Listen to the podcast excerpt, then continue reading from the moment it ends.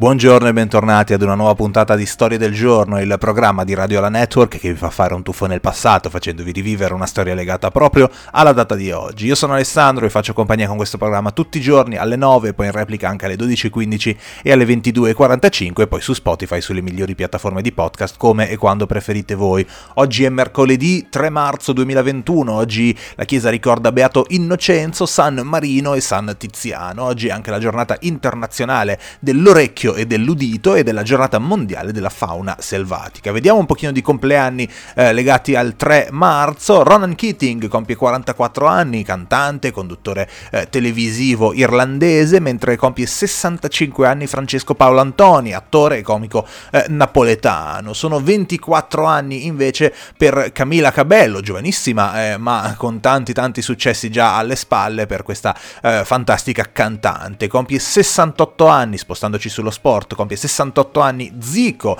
eh, uno dei fenomeni del calcio brasiliano che forse, forse, non tutti ricordano, forse, anzi sicuramente forse i più giovani non lo sanno, giocò anche in Italia, giocò tanti anni e tante partite all'Udinese, forse non la squadra che ti aspetteresti per uno come Zico, e invece era proprio all'Udinese. Invece ha giocato nella Roma e ha giocato nella Juventus. Zibi Boniek che compie 65 anni oggi, vincitore in carriera tra le altre cose anche di uno scudetto e di una Coppa eh, Campioni anni. 83 anni invece sono gli anni che compie oggi Bruno Bozzetto, disegnatore mitico che davvero insomma tutti eh, riconosceremmo in un attimo vedendo i suoi disegni. Ma vediamo un pochino gli avvenimenti legati al 3 marzo perché il 3 marzo del 2017 usciva la console Nintendo Switch, mentre andando un pochino più indietro negli anni andiamo al 1923 per la puntata di oggi perché il 3 marzo del 23 usciva il primo numero della rivista Time.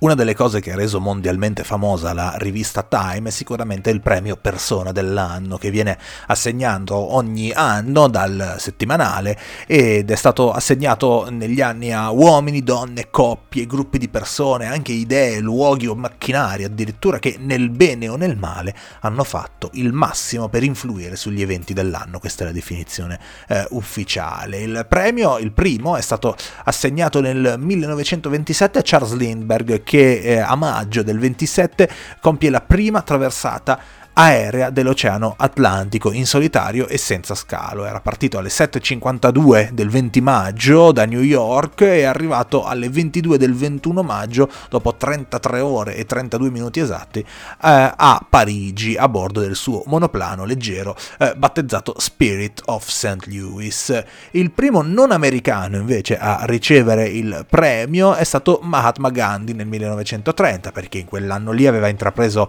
la campagna contro contro eh, la tassa del sale che il regime aveva eh, alzato e ha iniziato la famosa eh, marcia del sale, 380 km di marcia eh, fino ad arrivare sulle coste dell'Oceano Indiano dove Gandhi e i suoi sostenitori estraggono il sale in aperta violazione del monopolio reale, insomma una delle eh, tante e bellissime proteste non violente eh, di Gandhi. Il primo europeo invece a ricevere il premio è stato il francese Pierre Laval nel 1931 era il primo ministro francese ma dicevamo nel bene o nel male, no? Perché nel 1938, ad esempio, la persona dell'anno è stata Adolf Hitler, eh, unico vincitore tra l'altro a non essere ritratto in copertina. L'anno dopo segue Stalin, nel 1940 Winston Churchill, nel 1941 eh, Franklin Delano Roosevelt, tra l'altro lo vince la terza volta dopo il 32 e il 34, è un record, nessuno ne ha vinti eh, tre e eh, nel 1943 ancora Stalin, insomma è ovvio che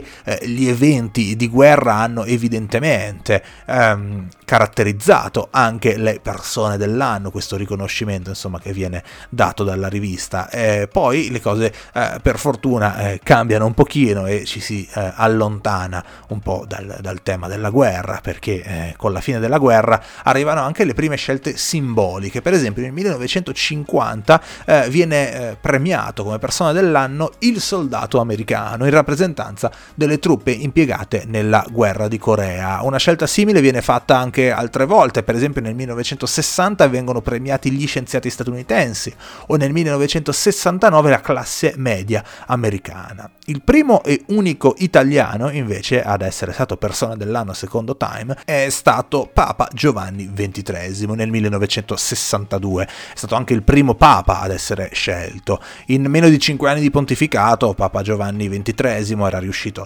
ad avviare un rinnovato impulso evangelizzatore della Chiesa eh, universale. Nel 1982 invece viene fatta la prima scelta non umana perché non viene premiata eh, la persona dell'anno ma viene premiata la macchina dell'anno, il computer. Pensate, nel 1982, eh, pensate quanto sono stati lungimiranti. La seconda scelta invece non umana è stata nel 1988, viene scelta la Terra, il pianeta dell'anno, eh, perché insomma stavano iniziando con un certo ritardo, diremmo forse oggi col senno di poi, eh, ad emergere le questioni ambientaliste quindi eh, si iniziava a ragionare in quel, senso, in quel senso lì. Anche nel 2006, tra l'altro, viene fatta una scelta eh, particolare perché la persona dell'anno era. Tu, nel senso inteso come i contribuenti dei siti internet il cui contenuto è generato dagli utenti. Però è stato bello insomma, vedere quella copertina con scritto uh, Person of the Year, con scritto You. Eh, invece eh, Greta Thunberg a 16 anni è stata la persona più giovane ad essere scelta nel 2019, mentre nel 2020 sono stati scelti Joe Biden e Kamala Harris, rispettivamente neo presidente e neo vicepresidente degli Stati Uniti d'America.